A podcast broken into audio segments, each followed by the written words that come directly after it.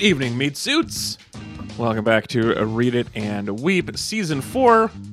We're just some number of guys with perfect opinions about movies, TVs, and pop culture. I'm your host, Alex Falcone, recording from North Koreatown, Los Angeles. And I have uh, just an overflowing panel today. First up, he's at Anthony Lopez Part 2 on Twitter in Southeast Portland. It's Mr. Anthony Lopez. Hey, great to be here. Alex um, says I know you like to. Uh, I haven't heard you heard you, heard you say it in uh, reference to In the Heights, but to other Lin Manuel Miranda works, you always talk about how easy his type of rapping seems. So I think you should do this whole show. Ooh, yeah. Oh, yeah. rapping. Like, Let us, uh, yeah, put your money where your mouth is. yeah, show us like if you can give me a little sample of just how easy it is, I'd appreciate Here's it. Here's the problem is I definitely could, and that would be more embarrassing than if I don't do it, so I'm not going to. Whoa. I don't want to make him feel bad. I'm That's expecting Not God. the answer I wanted. So, Um, I have at various times in my life Yeah. done improv rapping. Yeah. I mean, And- I, I think the five second summary, five sentence summary would be much more entertaining ooh, if yes. you could uh, uh, give it to us in a uh, You know, Lin Manuel eh, uh, yeah, Wayne slash Wayne Brady style rap. yeah, um, please. I I'll consider it. I'm not going to do it. Also joining us today, he's at Hunbun on Letterboxd, back home in Arkansas in the woods. It's Mr. Hunter Donaldson. Yo, I'm back where I belong, baby, with my toys. We had a nice we had a nice time together where you had no toys. Anthony Yeah. is alone in Portland again now. Mhm. Um, it was great seeing you both last week. oh my god, Yeah? that was so fun. I hope the odd. I hope. I hope the audience liked it. The, the energy. Well, you know. They mostly did. Oh we do have one uh, major point of contention that we're going to discuss later in Just- the um, listener email segment. I, you have a I guess? really love the idea of someone being like, "Hey, if I can't be in the room, you guys shouldn't be able to be in the room." it's not that. Do you have a guess? The one thing that from that episode that people took issue with? I have no idea. Okay, Too great. nice to Alex because we had to look you in your beady little eyes. Yeah, were we too nice? Is that what it was? W- Wait, was it my "you shouldn't have babies" rant? Was it that rant? You're close, but not quite. All right. Um, wow, what happened? Yeah, yeah, dude. As you're going to have to be part of this apology later. It's going to be really What? exciting I for you. oh no, I don't. Oh, I don't apologize. I'm not Yeah. apologizing. So that voice rounding out the panel this week, we have a very special guest, uh, founding member of the pod in Northern California. It's Mr. Ezra Fox. Alex, cherry, strawberry, and just for today, I got my May. Wow, you sound like the most expensively cast minor character in the history of movies. Really, I think you probably were free, right? Yeah, maybe. he would- Yeah, probably no, free. I think he was just free. I think he was just there. Yeah, I really it's it kind of says a lot about his level of fame that it almost to me feels like uh we just have to get him in this. This character we would completely cut otherwise because he serves no purpose. No We purpose at just all. we just have to get Lin on the poster. If we Yeah, don't and he is this. He is almost on the billboards that are. There's a lot of billboards Yeah. around my apartment of this movie, and he he is on the billboard almost the same size as the main characters. Yeah, and it's like there's a few other like the roles like uh, the ice cream driver was the original um Benny as well. So I like that like the two I people mean, uh, and, and it's George Washington also. yes, George Washington from Hamilton, yeah. It's, but like it's the two also Moana's dad's singing voice. Yes. Oh, Something Alex can relate to. Um wait, being replaced as a singer or? that that's, Moana's that's dad. something you would know him from. You Oh yeah, yeah, for Yeah. sure. That's Yeah. just a neat credit. I don't know. Yeah, he was. He was. See, I love a little drop in, but then with this Piraguas man, um, he had to. Boy, he kept coming back, even though Yeah. no one was buying his beverage, um, or Hey, his well, uh, they snow did Cone. eventually, they did eventually buy it, but it wasn't because he was No, selling a superior he- product. I think he threw. He gave it to somebody for free. Did he sell a Alex. single Piraguas? well No, Alex did you not didn't- stay? Did you not for the stick end? around to Yeah, the, the that's credit always scene? Stuff. There was a post-credit what scene where the- Samuel L. Jackson comes in and he's like forming a team. It's pretty yeah, cool. and they all join the Avengers. You, the good humor man. yeah, this and West Side Story. There's a reason why they both take place in New York. Oh sure, yeah. Cinematic musical universe. Mu- mu- I love it. Yeah. I love it. Um, I did not stick around for that great post-credit sequence. Um, although, fun fact: uh, Ezra and I are going to interview Samuel L. Jackson's daughter next week, That's cool. so that's pretty exciting. Um, she is a, a top chef producer. Yeah, she's a There producer of Top Chef, and so Cool. we are going to chat with her about Top Chef. Um, You should just yeah, isn't that neat? uh, ask her like, so was your dad friends with somebody? Have that be like the first thing you say to her. Yeah, I'm sure she would love to hear questions related to her dad. Um, Yeah. So let's get into the show. Before we talk about any of that, I would like to start by thanking our fabulous meat buddies who have stuck stuck with us through thick and thin, um, and have including this horrible oversight from last week, and we lost no meat buddies from the Patreon campaign. So I Oh. really appreciate you guys staying with us despite. Basically, a lot of reason that you shouldn't. Um, if you'd I'm- like to join them and keep, keep supporting a show that is against their own financial and moral interests, you can join the campaign by going to metreon.com. And we have a new meat buddy to thank later on in the show. And if you Ooh, think pep talk? Is there going to be a pep talk? Is There's there going to be a pep talk. I think. I don't Ooh. remember what it is. And- and- let me uh, let me get into a dark place. And let me let me just say, uh, new meat buddy, uh, you can just rewind and replay the apology section for how you feel after the thing. Oh, it's not actually a, a pep talk. It's more it's more of an open-ended fun Sure. discussion. So we have that coming up. But anyway, go to metreon.com and we really appreciate everyone who supports the show. So we're doing this week and next week, we're doing a little mini segment of the show, a little mini themed month called Back to that again. All right, so the we're doing a the, today is part one of two of a mini theme on the show that we're calling Back to the Movies. So this week and next week we are doing brand new in the theaters movies, and we're talking about t- spending time in the theaters. We're all going back, and we're we're just checking it out and seeing how it feels. So instead of starting today with news, I would like to start with a back to the movies. Um, what should we call this? Just a a, a, a remembrance of things past, a pleasant uh, look back in our lives. I would like you guys to discuss your favorite theater going experiences Oh. of your life. So what you're saying is, before we can get ready to go forward into this summer uh, Yes. movies, we have to look past. In, back into Into- our dark psyches. Yeah. Okay. What is a? I the first thing that comes to my mind is very small, so I'll throw this out there and give you guys a, a stall, a chance for you guys to um, think about yours. But the first thing that comes to mind for me as a movie going experience was when I saw when I was probably like eight or nine, and I saw Aladdin in theaters, and I laughed so hard that I hurt a lot afterwards. like my face was so sore. It was the first. It's the first memory I have of laughing until my face hurt, and I didn't know that was possible. Um, What was that- the? Do you remember a that funniest part zany of that for you? genie? Oh yeah. Yeah, I mean, Mm. it, clearly it was Robin Williams. It's I mean, Robin we were all Williams, and he's children. like changing stuff so fast. You're like, Yeah. you're in a barber chair. You know, oh man, Yeah. really got me as a kid. Yeah, Yeah. Robin was like the funniest person. and just and it was so big, you know. Anyway, and Yeah. also I think it was a it was like a babysitter took us. It was not I was not with my parents, and so it was also like, oh, we're going out and doing a fun. You know, we're not, my parents Yeah. aren't here. It's very, very exciting. I, mean, Yeah. I always have a sort of few I sort of think about for different reasons. Uh, one, I've mentioned this on the podcast several times over the years, but um, when I went to go see uh, Magic Mike XXL opening Yeah. weekend Right. in uh, you were kind just of you were just was uh, hard it the whole time. Well, so it was me, uh, my wife, and uh, like twenty other women, and no Mhm. other dudes in there, and it was Yeah. like being in a, uh, a at a strip club for Yeah. like a, a women's strip club, essentially. Like it was just people going crazy. It was because like I The think I believe they're Magic called a, Mike- a gentlewoman's club. a gentlewoman's club. But the first Magic Mike is like a movie. You know, it has like a story. The Uh-huh. second Yeah. one, they said Screw we're not that. going to even bother. It's Yeah, like yeah. literally just a series of vignettes of awesome things happening to these awesome guys. Yeah. It's a delight. Uh, but so no one had to worry about following continuity.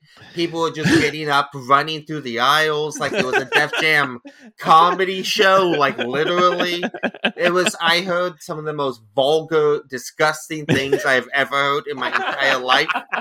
Uh, just shouted at the screen Yeah. for ninety minutes. Uh, that was a delight. Uh, you know what you might try? I don't want to be I don't want to push you too far, but maybe you and your wife should go to a gentlewoman's club. Yeah, but Ooh. Maybe you thing should go see or or like when Thunder from Down Under comes through town. Uh, I still need some semblance of a plot, you know, Oh, and do? I just I, well, I, I don't, I've never watched Thunder from Down Under. Maybe it's about Yeah, they- somebody. you know, it's a like a, one act. You it know, would be Yeah. a love letter to their neighborhood in Australia. That's Could true. be. That's true.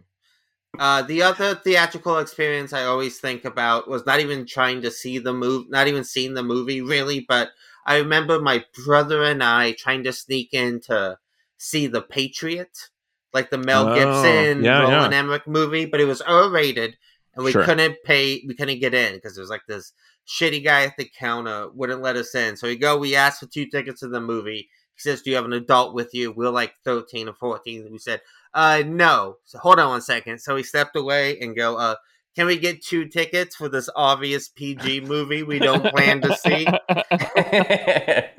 And for some reason, and this is where I learned the, the thing I say all the time: if anyone in the theater ever tries to catch you for Right. sneaking into something, if you just check them, they're going to back away. Yeah. Uh, so what this was, uh, was he this asshole, the teenage asshole, really wanted to fuck up these two Right. I, kids. just so I love this because this guy is like 16, so he's lording it over you. Yeah, he's just like a bully in a Pixar movie. Just a Yeah. nerk. Just wants us to not be able to see because the rules. So uh, Yeah. he he comes and he like pulls us out, and of course we're like embarrassed because we're like kids. But we decide to be like, he's like, well, I have to kick you out, or I can call your mom to scare us. And my brother was like, no, just call her. She just because he knew Oh more shit. than us sneaking in, she would be angry that this guy was calling to yeah, wasting on us about time. Yeah, yeah, that's really funny. Uh, It's like a so call your bluff for yeah, sure. so he was like, "No, you guys can just leave." But we were like, "No, no, no, let's call my mom." So we like made him call my mom, and she was like, "This is ridiculous." I told them they could see it. What this is what you do for a living? Is like you guys. She's like, "Shoot this." she was on your side. Yeah, because she And this was care. really your mom. You didn't give like the phone number Yeah. of like your cool female friend. No, because my parents weren't like the coolest, but this was like a you know a movie about rah rah America. As long as Oh was yeah, yeah. You're, Yeah, you're there it's was historical. violence. Yeah, it's historical. There's violence. Patriotic. It's okay. If it was like if we were trying to sneak into like um like Fatal Attraction, I can see my mom being pretty well, upset weren't, with us. wait, weren't you also not allowed to like read Harry Potter because it was the devil? Yeah, but that has like magic in it. Yeah, Also, so that's okay, okay, so like it's like- other gods. Like Uh, It's Alex, George The Washington is Patriot. Yeah. Yeah, Fatal Attraction, I don't know if you realize, was also about the British and George Yeah. Washington. Oh, okay, so British are bad. That's the issue. So it's if Harry Potter was in America, you'd be like, Yeah. all right, yeah. Um, but yeah, so uh, he ended up just caving, and we just walked in, missed That's the first rad. few minutes. Uh, and I don't remember much about that movie, but I do remember that experience quite. Yeah, I don't think it took. I've spent a lot of time around you. I would not say huge Yeah. patriot. No. Yeah. The movie uh turns out Roland Emmerich. Uh, even then, I was like, this guy's just not very good at this. Uh, Hunter, do you have a favorite movie going Yeah. experience? Yeah, I have one. It's it's not really much of a story, but it, I feel like it's a good visual. So it's um it's Christmas Eve, uh, I think 2015, and it's the first and only Christmas I've ever spent away from my family, uh, and therefore not in Arkansas. Mhm. Uh, so I was in Portland, and they were they were showing Die Hard on Christmas Eve night at the Laurelhurst movie theater, Sure, of course. and it was it was the drunkest crowd I think I've ever mm. been in.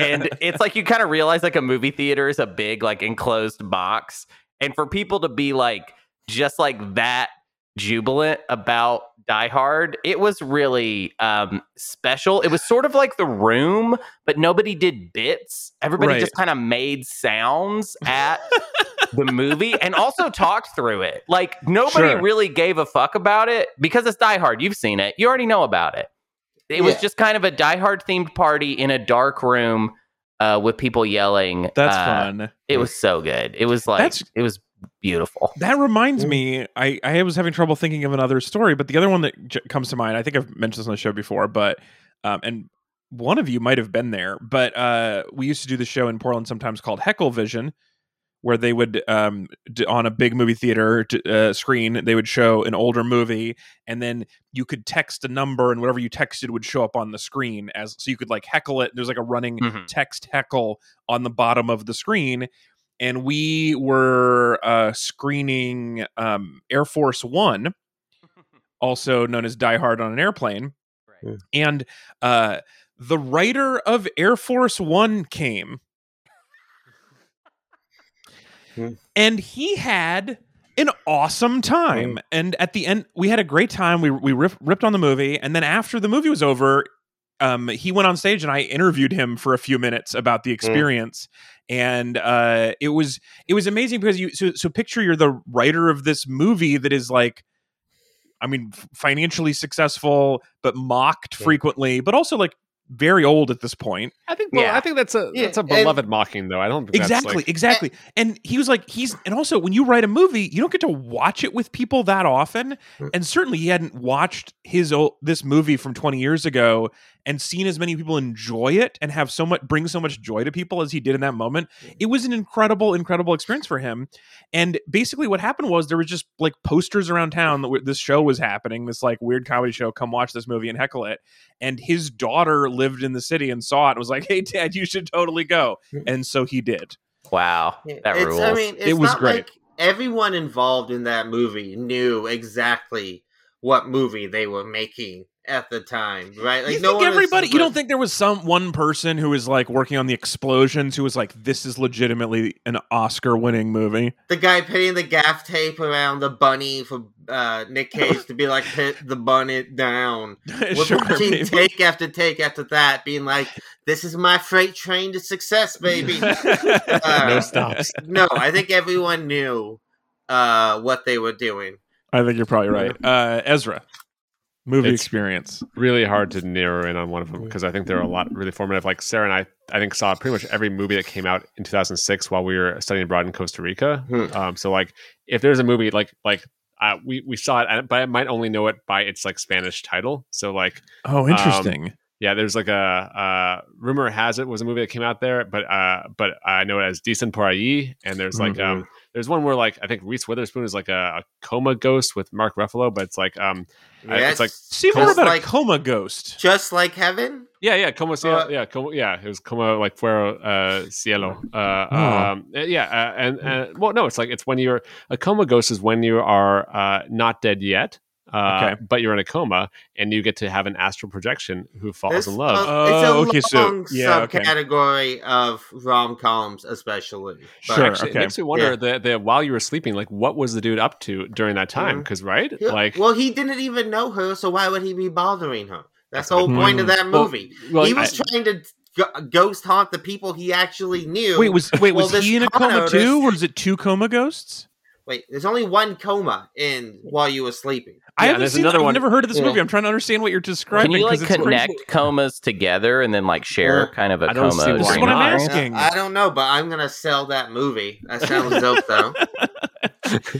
um, wait, so you saw every movie that came out in 2006 in 2006, English in 2006? with or yeah with, with subtitles sometimes but yeah i mean i I guess it might not have been it might have been some things that came out in 2005 and only made to costa rica in 2006 but pretty much everything so like yeah um uh v for vendetta um i feel like cars also was during that time um yeah it was just all the movies um but i, I always liked it because one they was super cheap um which is awesome uh and it also just like a uh generally just like a comforting thing to do where it's like, oh, I I don't understand when most people are saying things to me, but I understand you, Mark Ruffalo, and and thank you for that. Right. I really love that like we all told stories about like fairly personal experiences, like Hunter's first time uh, for Christmas away, Yeah. uh, Ezra at Costa Rica, me this formative childhood experience, and Alex was like, I met a celebrity and got to sit on stage while a bunch of Yeah, people well, I told me. you about being It a was- child going to see a movie without my he- parents his for the first story time. was about Aladdin and how Yeah. funny it was, Yeah. and it was But- a very but- funny Robin Williams, movie. and also Yeah, yours was was- about doing crimes. That was not cool. Yeah, that is the definition of cool. Alex. Yeah, you're right. It's kind of cool. what are you fair. talking about?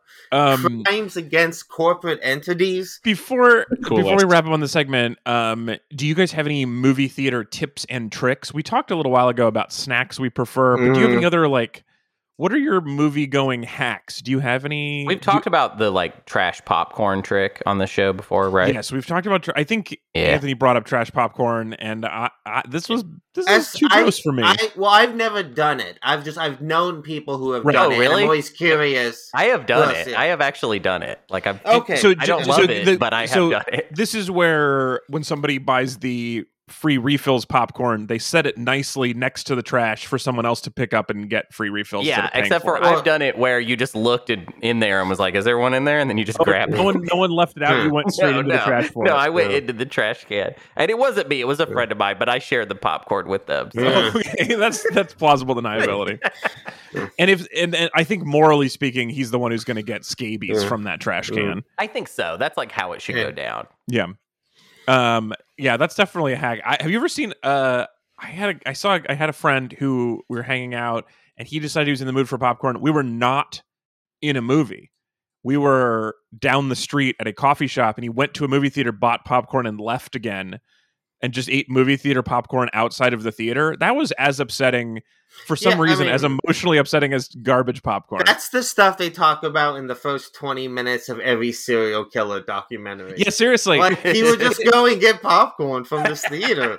It, it I- I was the sort of thing why. where it, it felt like if like an alien was like almost fitting in. Yeah. Like they were crushing That it. was their their one tell. Their and then you one were thing they like, yeah, yeah. up. Then they were like, "Oh, I am in the mood for a delicious snack that everybody always enjoys." And then they go into a into a movie theater and leave. You're like, "Ah, that's this one's not Mm. doing it right." Right? Yeah, I totally agree. I'm looking up the this uh like movie theater hacks. One of them is add items from the nacho bar to your popcorn, which I think is a pretty good idea. Oh, that that's is a fun. great that's idea. a non um, uh, invasive hack. That's like a seems like perfectly plausible hack. Yeah, Just throw some jalapenos on there. yeah, that's not a bad idea.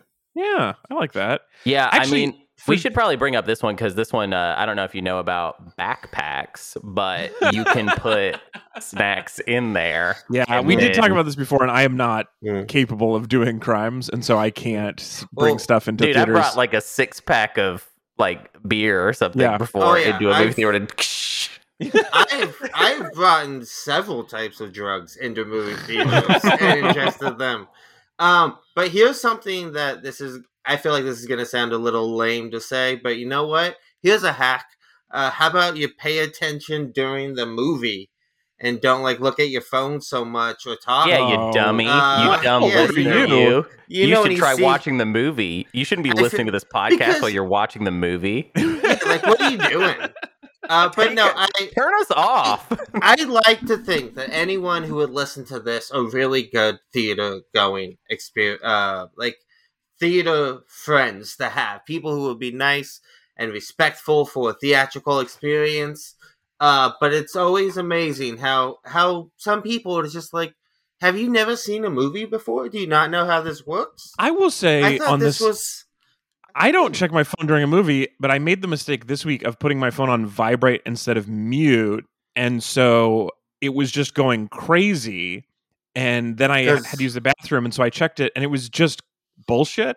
Like it's remarkable how many times your phone can give you notifications with nothing interesting happening. oh yeah. So I was like, I was like, oh, something's on fire, and it was just like my family group chat was having a talk about dogs. Like it had nothing to do with anything, and it was vibrating so much that I thought somebody died. They, they call if someone died.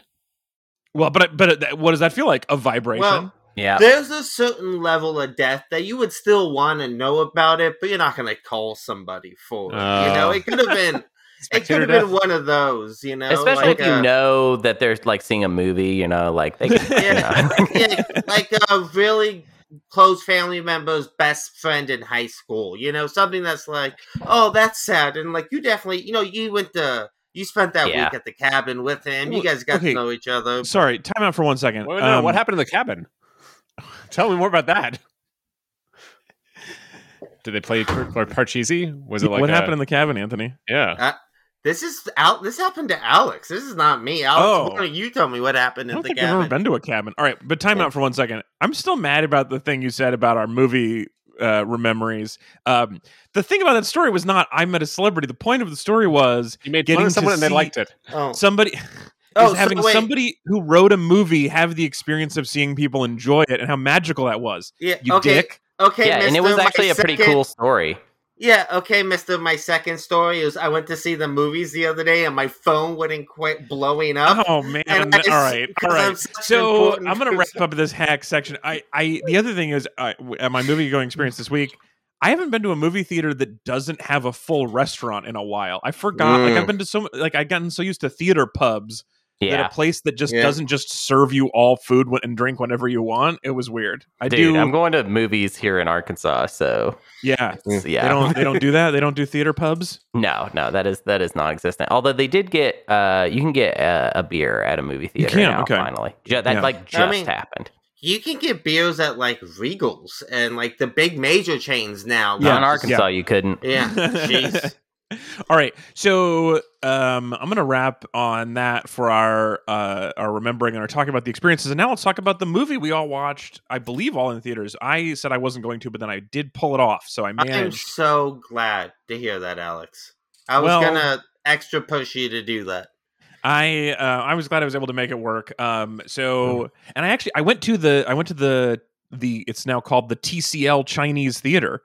Uh, Chinese theaters in- Mm. on Hollywood, like in Hollywood proper, where they have Mm. dirty Spider-Man outside. I went to like Yeah, yeah. the Chinese theaters, and my sister and I were the only two people in the entire 500 seat arena, uh, massive, massive screening of this movie. It was dead. Um, yeah, I mean the one theater in the world that if you if you say to somebody, "Hey, you know that theater I'm talking about, the one Right. in California," that everyone in the world would be like, "Oh yeah, I know exactly." What well, here, but here's what most about." people say. They'll be like, "Wait, I guess I didn't realize you could just go see movies there." there? yeah, Yeah, you can. It's Yeah. just a normal movie theater during the day, Yeah. and not even that expensive. And they validate parking. Like it Yeah, was a no. totally reasonable movie experience. I've seen a few movies there. It's yeah, it's You a have? it's a real ass theater. Yeah, Yeah, it is. They do have the world's worst museum display where they have Yeah. some costumes and props from movies, but there's no labels on them. So there's just glass boxes of old shoes and dresses Hmm. and stuff. It's very strange. But there's just Anyway. very few places, even in America in general, that you could be like, oh yeah, you know that place,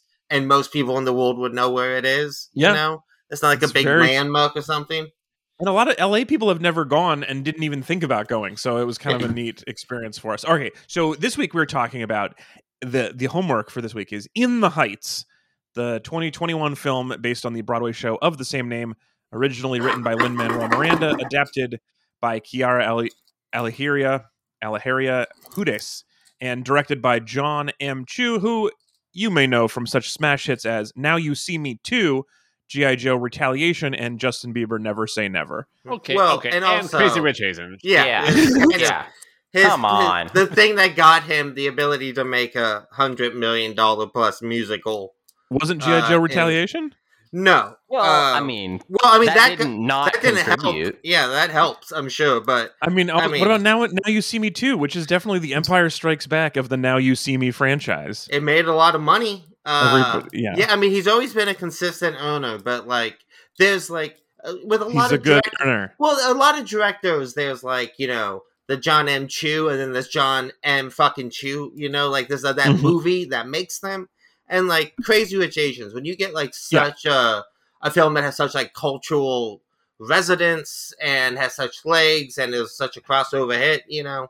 I, which was, I, and I watched it and I liked it a lot. Uh, Yeah. Did not care for G.I. Joe Retaliation as much. No, it's a if I I watched it rewatched it recently with my when I had some family issues, my parents in laws were over, and it's like if you can stomach the absolute obscene wealth like uh porn that that movie Yeah, well, does, dude, if you can the stomach first that, two it's pretty words good. crazy rich. So you Yeah. had to have known Yeah. you- going in. You had to be Yeah. aware that's what you're, you know, in But for. yeah, if you have to be able to stomach that. But if you can, it's it's pretty pretty enjoyable. All right. So in the Wait, Heights, also, sorry, before you go on, uh, sl- small correction. So Quiara uh, Alegría uh, Hudes, like she wrote the book for In the Heights also. So it wasn't just that Lin did that on its own and she adapted this Yeah. later. So she she was also wrote that as well. Like Okay, Yeah. but the- he did he did not according as far as I could tell from the credits anyway, he did not participate in writing this Yes. The version. screenplay, no. She has the she has the sole writing credit for this movie yes. So Yeah. she wrote it and then she wrote it again. and Yeah, got full WGA money for it. So good on her. like this had you know had gone through like I, I love the world we're living in when like john m chu even got to make this when like just a few just a few years before this, this was going to get made with uh Kenny Orta, is that his name? The guy who did like the Step Up movies and all those Oh. Michael Jackson documentaries and makes like a lot of very plain, boring. He made all the high school musical movies.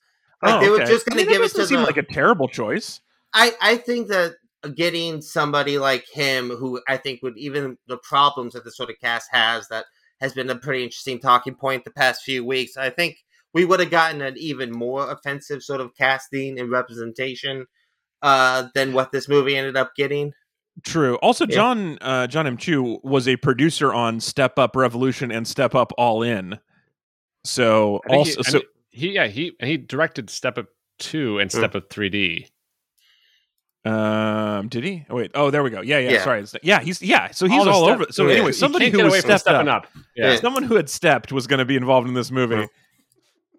Oh, John Listen, there's not a lot of in the dance. Yeah. movies. There's not a lot of dance movies that come out. So I mean, Right. Yeah. it's yeah. a you- very small pool of people that have some experience This is directing the that. expertise in stepping up. All right. Yeah. So let me give you, just in case you have not seen uh, In the Heights either on Broadway or in the film, I'm going to give you the um, summary now, the micro summary of the right. film version. Alex, ready? rap, One, rap, rap. two, one, two, three, four.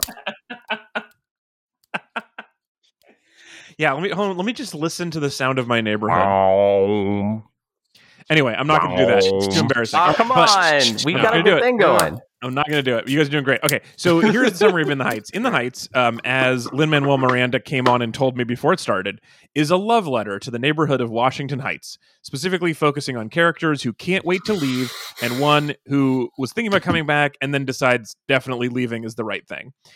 Um, the main character is Usnavi, uh, a bodega owner whose coffee is so bad he can switch from cream to sweetened condensed milk and his clients won't notice.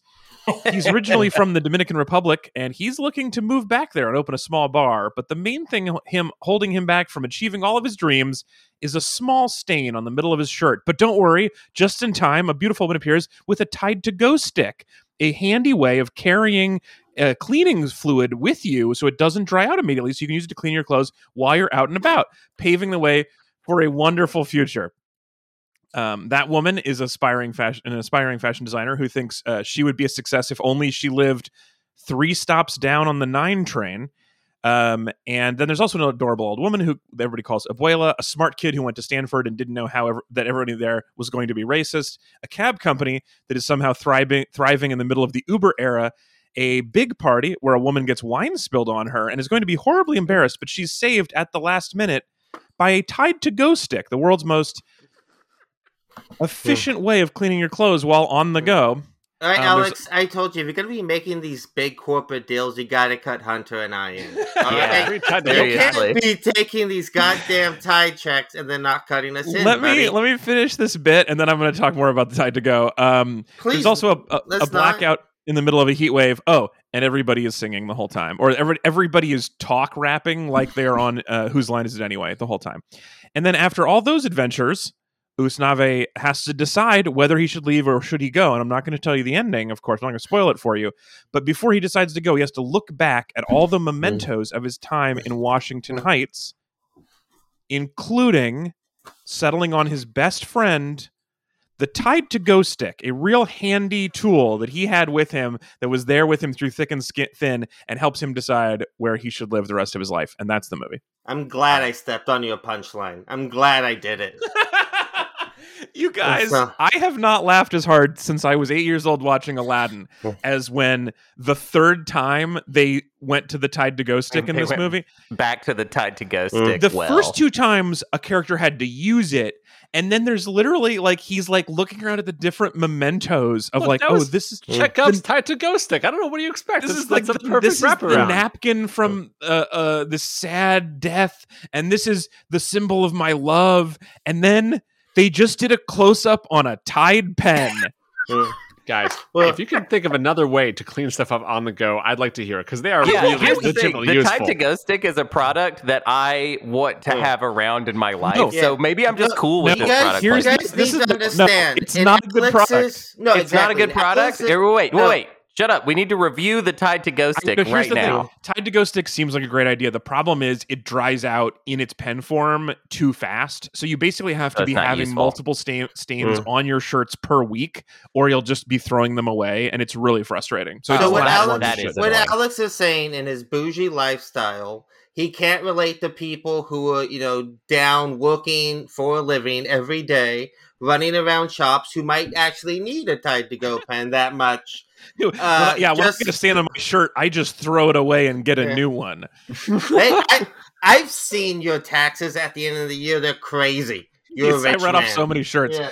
I actually the the other product placement that did annoy me was the kid who is um, working at a uh, a bodega, getting paid under the table, showing off his Beats headphones.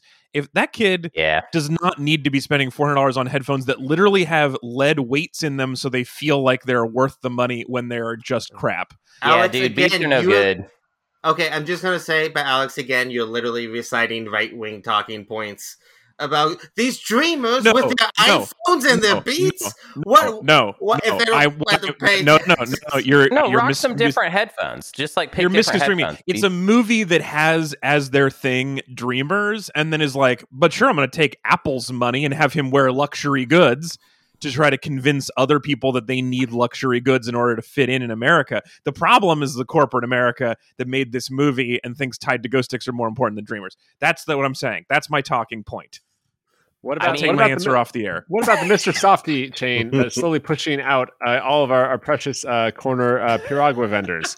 Which apparently that's a real thing. No, but that's totally That's a real thing. no, but know- no. I just had one. the soft serve in ice cream trucks on the East Coast is not something I have ever seen in my life. And if it was, I would literally be such a happier person. You wait, so you- so you've never seen soft serve in a truck? Never. I didn't know that was a thing. That's not So, how they do This in happened for the first time, uh, like uh, I don't know, maybe like two months ago. Like, um, it's kind of a ripoff because like they show up and you're like, you can't just like, okay, sorry, kid, this like entire ice cream store showed up at our house, but I cannot get you one 'cause that that does not that does not fly, guys. yeah, it's a good business model. They, they Yeah. have yeah, it just just just just it's sort of like look five bucks ruining your appetite or just a blow up that you won't be able to recover from for like two Yeah. days. right. It's genius. It's very Um, smart. There, So there is a soft serve truck that drives around our neighborhood, and we've gotten it, and I like it. It's great. I love soft serve ice cream. But the truck that comes by, it has a song where like every measure it has an animal sound. So it's like doo doo doo doo doo doo woof woof doo doo doo doo meow. And So- then there's one that is technically a horse neighing, but it sounds like a blood curdling human scream. so it is Inspector Gadgets with That was uh, I was just re- I don't remember the melody, but it's just Yeah. like whatever little bit of song, and then you're like boof woof woof do do do do. like It's when so terrifying every time this truck comes by. I'm like, you are screaming for ice cream. If you when Vanilla Ice was trying to get out of being sued for ripping off under pressure, and he just changed the last two notes. This was a guy's like gonna get sued for ripping off Inspector Gadget. He's like, no, there's a, a moo at the end of every two bows. It's exactly. So, it's completely this different. has been a fun tangent, but let's pull this back onto the rails for a minute. How did you guys enjoy In the Heights, the movie we all saw in theaters? I I'll go first. Please go. I, Go ahead. Um, I really enjoyed it. I, I went in really not knowing what to expect. Um, I had really enjoyed uh, Crazy Rich Asians, but nothing else that John Jon M. Chu really made. Uh, Uh-huh. but this one, I just I you know I think a lot of it had to do with being back in the theaters. It's a really hot day. It, uh, the temperature in Portland is kind of getting out of control. It's going to get up Yeah. to like 120 this weekend. I which is saw that. That's insane- insane. unreal. Uh, so the idea of like being in a really nice, cool theater was a super Wait, delight. but then the movie is about a brutal heat wave and the power going out. yeah, but it's cool in the theater. It's nice. It's Oh, a nice reflection. But anyway, Ah, okay. Um, also, we could but- relate. You know, it Yeah. felt like Yeah, we were yeah. on the same page. But I thought the, this is a movie that you know, kind of your your mileage may vary on how much the sort of sub source material and this type of theatrical production works for you. But I thought it was, uh, to me, I've just really loved the filmmaking on display here. And I know that sounds kind of lame to say, but I thought like the way he took this stage musical, which is a pretty limited set, and just made it this huge, expansive wildly inventive. Every shot is filled with just so much dense, unique character and interesting people and people doing crazy stunts. And it was all like there is a lot of, you know, CG in a bit of it, but a lot of it is practical, actual, really well shot, well edited uh choreography, choreography sequences.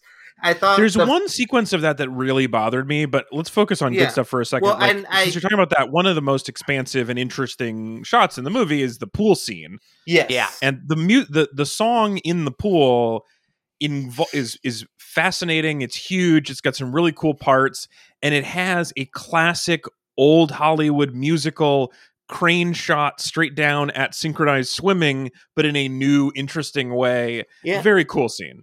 Yeah, like all that stuff was great. I definitely do think the movie kind of starts to run out of steam in the last like half hour. I definitely started to feel like it started to drag a lot. It very much, I think, peaks with like it sort of is leading to the blackout, and then like the blackout happens, and I think the movie peaks. Then it goes yeah, on. I've for, never like, seen a thing 30 that has a countdown to a major event that is only about halfway through, and then it just starts counting up from that thing happening. Uh, I thought That is everything. not good for me That was emotionally, kind of a especially mean if I have trick. to pee. That's a terrible trick. I didn't quite understand that. Uh, but like I said I th- earlier, I thought Lin Manuel's character is only there because they had to get him in this movie. You probably could Yeah. have cut all of his stuff and tightened Yeah, the as much as- a bit. so he he has one major song that's called like "Scraping By," and he's making shaved ice by scraping it. It's a lovely ice pun, and it really does not need to be in this movie. Does it grate on you? yes, actually, now that you mention it, I like it even more. to me, it was a little bit too sweet and kind of gave me like hurt my head a little bit Yeah, from it gave me the immediate yeah, for sure, sweetness yeah. and, Oh yeah, you let's all get in here. I, it it at the chilled me out. It chilled me right out. I was just like, oh, I'm chilled now. I thought it was a little Ezra? syrupy, Uh. Ezra needs to get in. Ezra, your I, turn. I did my great one. I'm done. I'm done. I'm done. yeah um it, but yeah that could, there was there's a lot of story that's not doesn't need to be there um i i think it definitely lost some steam overall but um but yeah some I really good like numbers I felt I felt like it could have used a little more focus on story. To be honest, I kind of Yeah. felt like some some storylines uh, resolved well before, or did or maybe didn't even quite resolve the whole. I was Mhm. actually really interested to the thing with uh, Jimmy Smits and his daughter. Yeah, I actually really liked that storyline, and then the I can't. Stanford family Yes, and and that and was na- definitely my favorite storyline and Yeah. i felt like it did it did not feel like it gave me enough Yeah, it was like about I don't know, maybe like a three three quarters of the way through the movie. Yeah. I felt like the movie kind of let me know, like, anyways, that was like a minor storyline. Don't yeah, obviously Yeah, we don't don't, have to that. really worry about that one anymore. And I'm like, I mean- what? I, that was great. You got Jimmy It- Smits. yeah I think it's a great a great number, but I think a problem is that th- so there's two main characters like her and um, but not Buddy, but the uh, her like love interest character in it, and both of their plot lines are done uh, resolved in one song fairly Yeah. early before the end. yeah and then you just never see from them again. And it's a great Yeah. number, and it kind of wows you for the rest of the movie, being like, "That was so cool." And then when it's over, it's like, "Wait a minute!" But that was also the last time yep you saw anything with them. there's so many things so Uh, that the storyline is about like someone who got out of the neighborhood who'd always aspired to get out everyone keeps telling her she's the best of us you're the smartest one here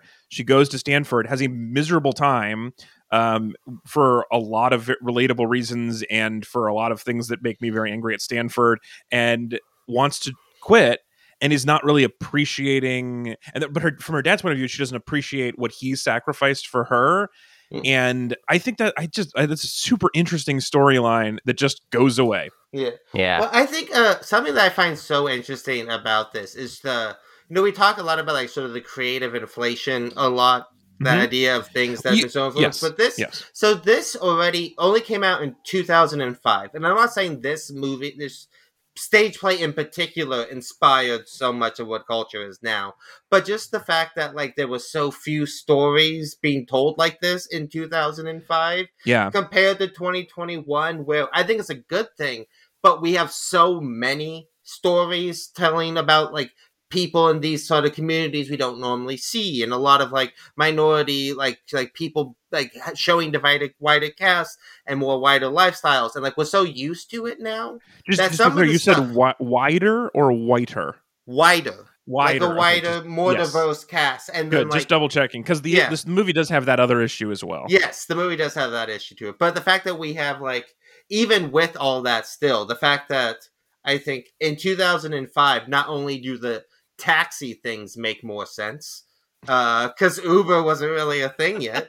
yeah, the Uh, fact that he, he that he has a willing buyer Yeah. for his cab company like is very anything surprising. that's actually really exciting if you think of this as 2005. He got out when the Exactly. getting was Yeah, good. good job. Ooh. He got out Yeah. at the best possible time to Dude, get he out. sold taxi medallions in New York right before Uber got there. He is a genius. yeah, so And really if it he was did the it in best thing. 2021, he lost Yeah. Everything. Yeah. Um Um, But- that's a good point. It's a very, very good point. Although it is weird because this doesn't exist in a time when there isn't. It doesn't seem like there is Uber, where like there's a very dramatic scene of somebody working a cab radio Oh, really yeah. efficiently. It's like none of these people use their phones Well, it's home. 2005, but everyone has iPhone 12s. That's Exactly. what This- universe I'm so glad you said that because. I was tr- I was literally trying Yeah. to figure out what year it was, and I thought it was 2005, except for the iPhones. yeah, it's it's 2005, but everyone has the newest technology in it. It's in this weird. so weird. it's As it's as I want to bring you in here, how did you feel about this? This is I, I don't think we've talked much about musicals. And how did Oh. you feel about this one? Yeah, so I mean, I I, uh, I definitely grew up on musicals. My mom was uh, really really into uh, musicals uh, growing up. Her, her dad would take uh, yeah, my, my her, her dad would uh, take her to, to musicals on Broadway. She grew up in New York. I think she listened Oh, right. to soundtracks to I think basically like learn how to have like you know good stage pronunciation. So she actually lost her New York accent. I think through through musicals. Oh, Interesting. Um, yeah. she didn't that's watch cool. Guys and Dolls. she always just wants me to sit down because I'm rocking the boat. I don't really get it. I don't know. Um, no, no, so so I mean, musicals always been like a big thing. I, I think there Yeah. was. Um, I, I really grew up on a lot of the kind of like more like I want to say like 50s, 40s, uh, 60s kind of era musicals, and, Yep. and I think it took a while for me to realize like, oh wow, there's other stuff that came out later, um, which is which was fun. Um, for this one in particular, I mean, like I, uh, so one i should say I, I didn't see it in theaters actually I, I saw it like in my living room uh, for free which is an incredible thing they like i know like it's great when you can go to like things but like i would not be able to do this uh having kids who are asleep at the time so Yeah. Totally. it's really The- nice this is and I- this they is keep on doing this do guys I like the simultaneous the day and date release, Mm. and so this is because this is a Warner Brothers property. It was on HBO Max immediately, and I went because I wanted to do this for a, a thing for this show. But I, uh, if it's between, I'm either going to see this for free on TV or not watch it at all. I love that I have that option, yeah, and in Well, your case, uh, probably wouldn't have gotten to see it at all. So this is perfect for. it. I love that. yeah. I don't know if you've been had to watch it on HBO Max, uh, but the thing is, if it was watch it on TV or watch it on not watch it at all or watch it on HBO Max, right now I might go with not watch it at all, uh, Oh. just because HBO Max has not been working for us for Oh. and for a few other people we knew for like a week and a half. Oh, Oh, no. now. really? it just crashes. We tried to watch like Thief, which is a really fantastic movie, and we had to restart it five times. Oh, awful. Uh, so I'm really glad I didn't Dude, watch so In the we've- Heights we've- like that. We've had like our YouTube app only works two two out of day, two days out of three, um, Mm. on and off for inexplicable reasons. Uh, isn't it wonderful that we've finally gotten to a time where our TVs could just crash? And we Yeah. have to like buy a new TV because the operating system needs an update or whatever. Ah, finally, we get that problem. um but uh to, to bring it back i mean like Yeah. i uh this felt like a really great coming out of the pandemic kind of movie for me. Yeah. Uh, I guess where it's like at least you know where where where I'm at, like it's it's it's pretty good. Like you know we had gotten our shots, and it felt like it was like kind of more opening up. And like I don't know if this would all hold up, uh, you know, to like to close uh, plot scrutiny, but like it just felt like it's like two two hours uh, plus where it's just like it just felt like a good world to be in for a bit, and I, I really appreciate like I think everything that gets stuffed into the screen. Um, I I I really had a good time with it. So I think Yeah. that's that's that, that's the like. I bet we could totally pick around, pick apart different parts of it, uh, and where it's, like, oh, it's not you know, like you know, Yeah. I guess if we were smart, crit- you know, crit, critique uh, crit, critics, we could do that. But for me, it's just like I had a good Wait. time. Wait, we Well, can? It's Yeah. another great Allowed. movie that is, I think, if you kind of accept it on its own terms and it like knows what it's exactly what it's trying to be. It reminds me of when we did. Uh, I was talking to Hunter about this because we saw it together after we left, but it reminds me of even though I think this is a much better movie than Mamma Mia two. but in a lot of ways, it was like we watched Mamma Mia 2 just a few months after Trump had gotten elected. Uh, it was a really miserable summer here in Portland, and I got to escape for a few hours and just watch something that was like pure niceness Yeah. for like a little under two hours. Yeah. And this was like getting out of COVID, getting to hang out with a friend of mine who I haven't been able to hang out with in a year, go see a movie with a friend, and then Yeah. watch this like really well spirited, super poppy, sugary, nice treat was like, it was great. It felt awesome, uh, especially after this last year. Hunter, do you Uh, feel the same way? Uh, yeah, I, to- I totally agree. the The movie is really fun, and I would encourage people to. Well, I mean, uh, I guess I I guess it's weird to encourage people to go out and do anything still, but Yeah, it was I- real. It was a really fun experience, like seeing it uh, in a theater, and it's the perfect type of movie to go see in a theater because it's so uh, big and fun and colorful. It is big and fun and colorful. I agree that, that with that thing about it for a theater. Um, I would generally tell people to give this a a, a nice easy miss. Um, I, I thought it was pretty boring. Um, but Why did you think it was boring? Well, we were talking before about it losing steam. I felt like it lost steam an hour before the end. I definitely um, was like wanting something more interesting and plot like to happen. And I do think I just I I just do not love Lin Manuel's style of musical music. Mhm. Um, Mm. I would be so impressed if any of the three of you could hum a single song from this musical. And I that's not the only way that you can judge musical, but this is you know when my parents were taking me to musicals as a Mm. child, this is the thing my dad loved to say is that the the way you judge a musical is if you have a song you can hum on the way home. And Yeah, I have no idea because I it's all just kind of like the same basic rhythm, the same rappy thing. It just happens on and on, and it's it's I would really. say the to me the two highlights are like the pool sequence with that ninety six thousand song. yes. That has a pretty distinct, unique melody do you, to do you it. remember it? Could you hum Uh, any of it? They're like dun dun dun dun dun dun dun dun dun ninety six thousand. You know like that part of it. You know like It could be. Could be. Yeah, I believe like- you. That I'm not sounds the good. best- Ninety-six thousand dollars for me. Um, The close. I think you're. I think that's that might be it. But yeah, I mean, it is it is really interesting to think about. This is his. This was like a, a first time making something on yeah, this I mean, scale, this is and my I, main. It's so weird I to think- have the way they released this by doing this after Hamilton came out as Yeah. a movie. It's like, well, this shows promise, yeah. but Well, it's it's in the- the wrong order. So you're like, if you watch Hamilton, you're like, wow, this guy's great, and then you watch this, and you're like, oh, he he got great.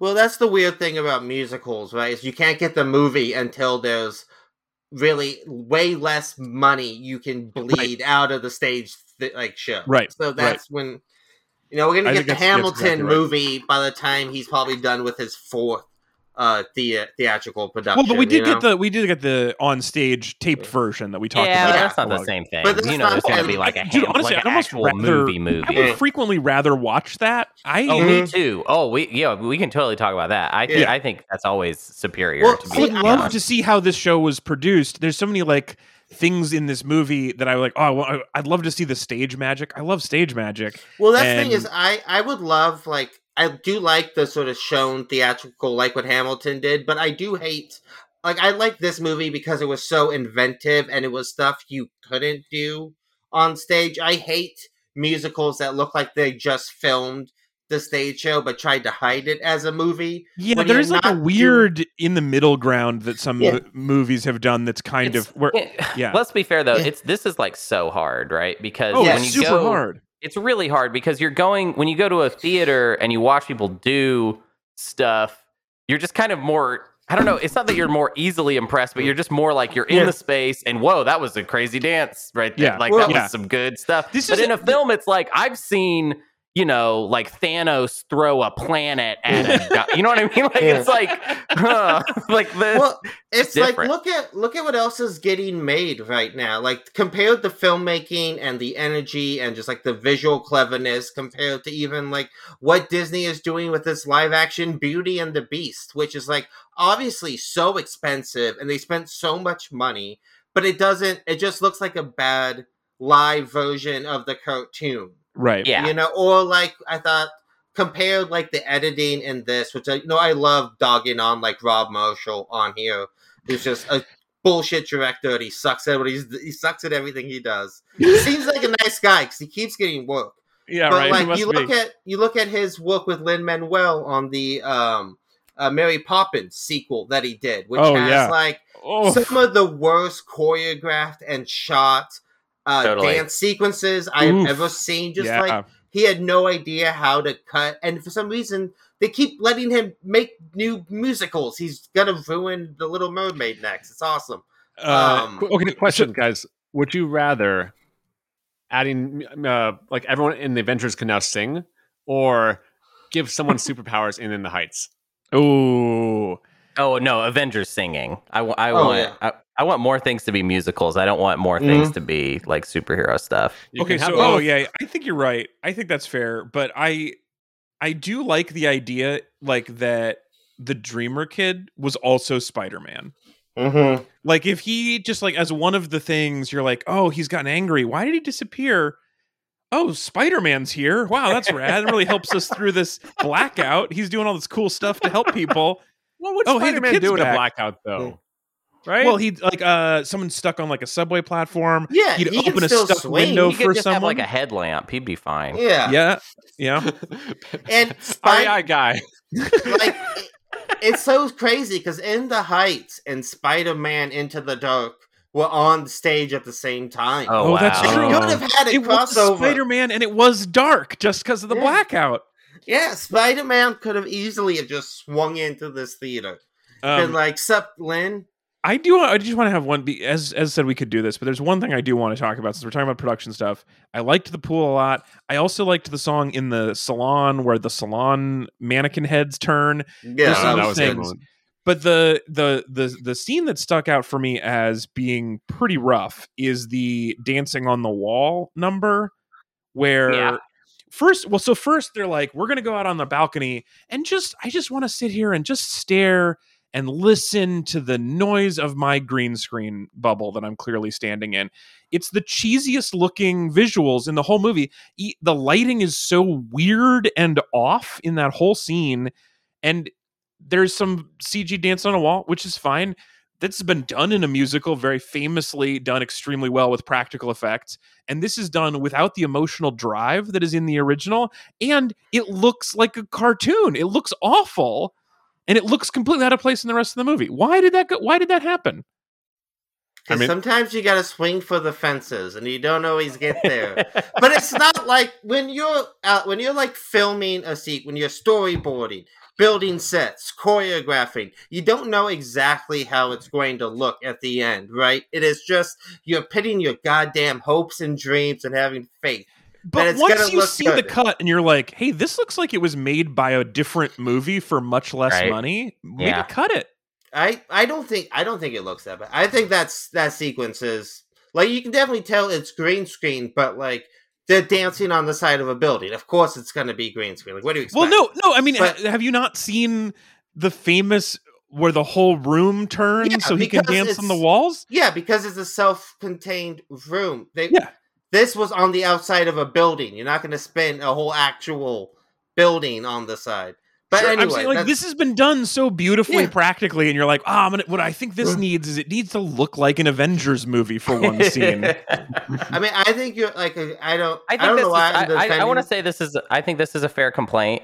I did not Yeah. feel it that hard. Like You didn't? I, I, I It was- yeah. I was just kind of like, yeah, okay. They're doing they're doing a CG thing. I thought it. I thought it was fine. It didn't stick out like Yeah. a sore thumb to me. Oh, but I, so can part get it why was- someone I was watching with my that. sister, who's a lighting professional, and just the lighting was so different on that scene from every other scene in the show that Oh, I'm not it drove- saying that drove her crazy, that, and so that it really the stuck out. illusion. I'm not saying the illusion worked for me. I'm just Right. saying I wasn't bothered by it so much. Yeah, Hmm. that's how I would the category I would put myself in. Like I thought it was like oh, another clever thing for a movie filled with clever. You can't all be slam dunks, you know. Sometimes. Right. So then, one last thing I think we need to bring up, and this is not uh, a thing that I am an expert on, so I don't have a lot of insight into this, but it is. We just have to mention that it exists. But this movie has also there's a lot been written recently about the whitewashing of this movie. So uh, all, this is the the neighborhood that he is making this movie about. Washington Heights was a, an Afro-Cuban neighborhood, and in the movie. Uh, uh, they cast almost exclusively light skinned people, and there is some controversy about that. Yeah, and it, sort of- it- the- colorism in cinema has such a Yes. long history and it is one of those things that people um, have talked about but it's so it's so such a sticky area to get into and it is cool that this is the movie that like uh, this conversation is happening around and i do think it's very interesting that like the director lin manuel himself has been very they've all been very understanding and been like i think this which is something you never see directors do usually they're like fuck you it's my movie uh Yeah, cancel yeah. Culture Right. uh but instead to see everyone involved be like wow thanks for bringing that up you know yeah, and like that's a conversation worth happening. I do think it's funny the like Rita Morenos of the world, people who have nothing to do with this movie, being like, "Oh, they're being cool about it." I'm gonna go say something real dumb just for no good reason. um, but I do want to say regarding the colorism issue, Yeah. uh, the only time in the movie, like, I absolutely think like the people involved in the movie, it's this is a fascinating conversation. It's an important one, and I'm glad we're having it. Um, but and the but a few things like just because I was aware of it, uh, kind of I think like like tinted the way I viewed certain scenes. But the only scene that really stood out was the scene when the female interest is trying to get the um, apartment uh, from the uh, sort of snooty management lady, like the the uptown apartment. She doesn't think she's Mhm. good enough for, right. and they have this like perfect wasp couple come in to juxtapose the way the manager reacts to them, and they had to cast the whitest looking wasp I have ever seen just to really make the lead stand out as Afro Cuban because she is so uh, fair skinned. She really does look like like, and this is coming from someone as a white Mexican, yeah. right? As a guy who my whole life is just like, yeah, I'm a very very light skinned Mexican guy. It's like it is a very different experience. Like I would never want to be like if someone said, "Hey, Anthony, we want to make this scene that shows." Uh, the way races can like the way like you know skin color can affect people and background do you want to be an example of the minority i'd be like maybe find someone who's Right. a little bit more ob- like yeah. obvious what people expect for that and actually doesn't feel like a whitewashed version of it Yeah, yeah, yeah. That's a really that's a really good point. I, the other the other part of it, that, the only thing that sticks out to me about it is just like the fact that he c- keeps saying over and over again, including popping up on the screen before the movie and telling me that this is how he feels, that this is a love letter to the neighborhood. It Mm. feels weird to say that and then be like, but I'm only showing this portion of the neighborhood that Mm. looks a certain way. That does feel a little bit oogie. yeah Um, yeah, I, yeah, but, but anyway, I your what you said is is perfectly good, and I have very little else. But it's just worth worth mentioning that this exists, and I, it is. I think the best thing you one of the most interesting things that you said is that they have been understanding and have been listening and talking about it, and that seems Yeah. like good progress. just, when does that ever happen i mean Yeah. think think of how like not too long ago casting christian bale as moses and Ridley Scott's being like, "You think I can make this movie with someone else? I need a white guy." Like, it wasn't that long ago, and now Yeah. directors are like, "Oh, inter- understand?" Like, yeah, it's just it's amazing how how much things change. But you know, um, yeah. Uh, all right. Uh, final thoughts in the heights for the day. It was Oh, pretty we're on- cool. We're on the horn. Yeah. I liked it. Uh, I just uh, one one one minor thing that I think I don't know, like if uh, if anybody ever uh, asked me what I think about musicals uh, and ha- how to make them look cool. Um, I think uh, the wider the shot and the longer the cut, the more I get interested in the choreography. The Hmm. more and yeah. and and it's weird. I thought In the Heights was really good about this sometimes, and then also sometimes I would kind of lose it. Um, there's a there's a really so I really hate um, the French filmmaker uh, Gaspar Noé. I just I just don't like him Mhm. personally. Um, Yeah, as a I know person. Wow, we just picked two very like unrelated, like kind of random people to just hate in this episode. sure sure There's some sure. He's, collateral he's, damage here. well, hey, I'm, I'm just not into. it. I've seen a, a these lot of his films. Have done Be- things to deserve hate. Yes, yeah, yeah, Like, yeah. I, But- I, I Gasper, no, but I get it. I get why you would Yeah. dislike him. Wait, wait, wait. Would you like him more if you found out that he was actually Argentinian? Oh well, wait, is, is he not? Is that not true? Yeah, no, he is. Like not. Oh, he's- okay. so He's an Let me just make Argentinian my filmmaker real based in Paris.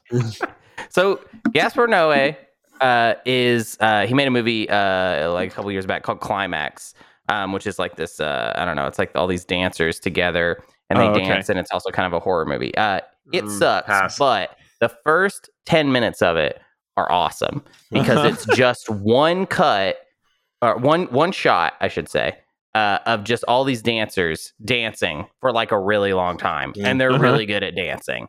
And you just kind of because it's so long, it starts feeling so real, and you're just like, wow, there's a lot of choreography here, and it's really impressing me because there's no movie trickery. All Yeah. I'm seeing is the dancing, and I just want a movie musical to give me more moments like that where I can really just get into these actors performing. It's almost like I want the filmmaking to like kind of get out of the way. Like I just want to see people do cool shit when it's a musical. Mm. Um, so for you, the movie should have been called Rising Action because after that you didn't like it. Yeah, yeah, yeah, yeah, yeah. After that point, Sorry, uh, I didn't the mean to movie take really away goes good. Yeah, um, into the- making in- a good yeah. point. yeah. I, I totally agree with that. I like that a lot. I think a good point. Alex, Yes. how much money do we have to get someone to donate to strap you to a chair and make you watch all of Gaspar Noé's movies back to back in one sitting? Oof! In one Because sitting, you'd how many be a movies does he very- make? I don't know, but they're all very weird and fucked up, and I don't think you would like any of Uh, them. Five. Oof! So you're talking about ten hours of unpleasant movies. Uh, yeah, At least ten but- minutes of it are good. Yeah, Right. but there's like the thing is, there's like a really good ten minutes in every like, like Oh. five times a movie. Interesting. Uh, he's a very interesting guy. I think. um, I'm going to say this. This is a, a kind of a standard answer on the show, but a thousand dollars. It's pretty good. That's a pretty thousand deal. dollars. I would do a ten hour uh Casper Noé film festival alone in my house, and you would come out a very different person. I'd be Yeah. interested Yeah. in meeting that out. Better You'd or be worse? so annoyed. No. You would just be very annoyed. Yeah, I would You'd- probably certainly be. Um, yeah. Okay. Well, we can maybe someday someday as a big fundraiser, we'll do the thousand dollar Casper Yeah. Noé film festival. Other final thoughts on In the Heights? Um, I, I had a really good time. I think just uh, you know, watching this with uh, an immigration attorney. Uh, don't, Mm. this is not. Don't use this as like basis for how immigration maybe. Uh, so, works. so yeah, that's a good point. So, so has your wife ever been paid in um, suspiciously acquired lottery tickets? I mean, there's lots of there's lots of issues in terms of Yeah. like the, the situation. Like it seems like it'd be really tough to know, but from what I've saw, like, uh, so Marc Anthony was his was Sonny's dad, uh, and we didn't really talk about his uh, immigration status. Um, right. no. but Well, like, I- uh, yeah. We do need His to personality talk about, status was bad. We do need to talk about was Marc Anthony like was that makeup or was he just in a really bad place right now? Because he looked rough in this Yeah. movie, and I Yeah. hope that's just for the character. You know, I, um, yeah, and him his and I shirt was so dirty he could have used Mm. several Tide to Go sticks.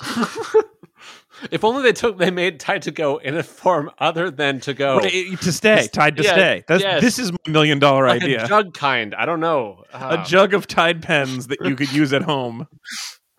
um, Anyway, that's fun watching this with an immigration attorney. So you're saying it does not the movie does not offer good legal advice. I would I would say yeah. If if you if you're curious about how the immigration system works, maybe talk to an actual non non movie version uh, of a of a immigration uh, uh, attorney, and and and then you know go from there. But like, don't this is not this is not necessarily how it would work, uh, and not good legal advice uh, on the whole. So just just use that as a starting point. See actual attorneys, not not. I would also attorneys. similarly. Um, I don't think that the way lotteries work is they call the bodega and say, "You tell people the number."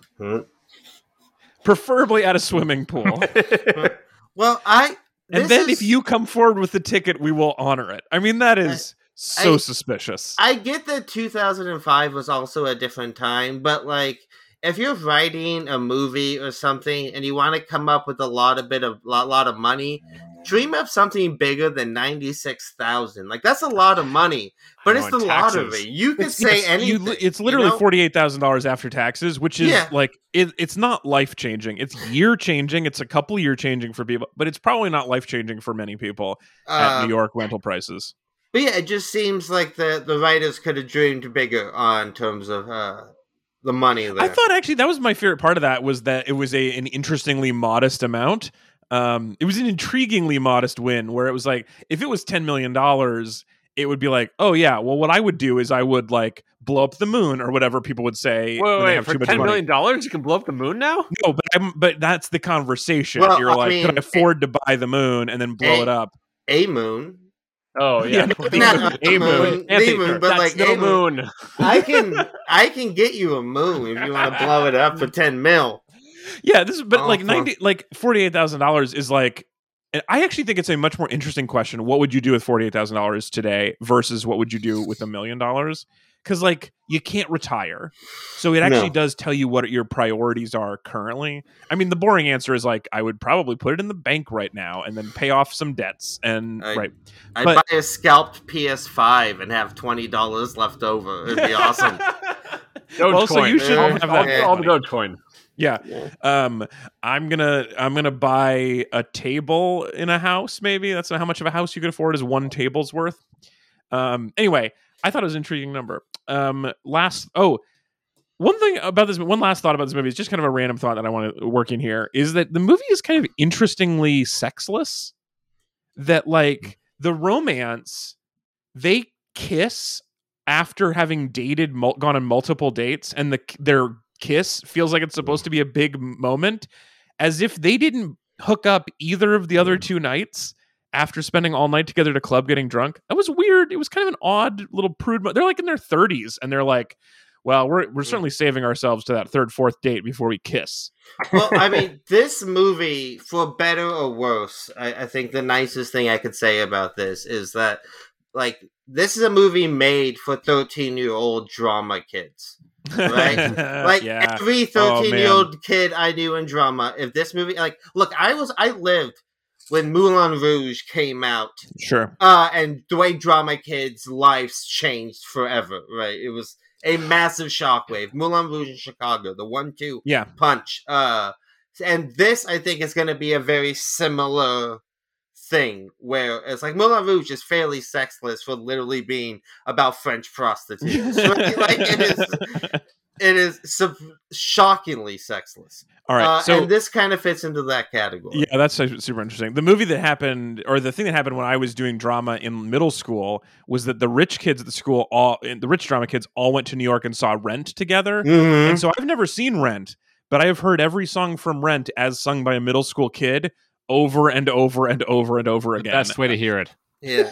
it's an Bunch interesting of- interpretation. And like middle school, middle school kids in Arizona, like that's where you grew up? No, in Nevada. Nevada. The in other one. Nevada. Definitely under really understood Yeah, they what really was related. about. Yeah. They really got the source material, like understood what those kids were going through. All right, so we have um, we're, we're running out of time. We have uh, w- at least one more thing to do. We might have chance for a bonus thing, but we have to do this one thing that's really important first. So let's get into our business. It's time for the business.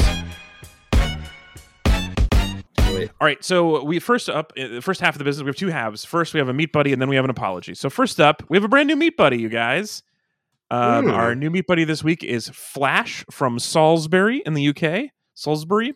Um, and Flash says, I listen to every show as soon as it drops. I like to imagine I'm sitting in the next booth at Pizza Hut enjoying a pan style pizza and silently enjoying your lively and slightly manic movie reviews. Uh, I live in the shadows of Stonehenge, and I would like to hear, as my segment, so this is instead of a, a pep talk, you guys. Flash says, I would like to hear your favorite movie that features a wonder of the ancient world. Oh man, I'm expecting a reference to Alastair Sim, but you do you.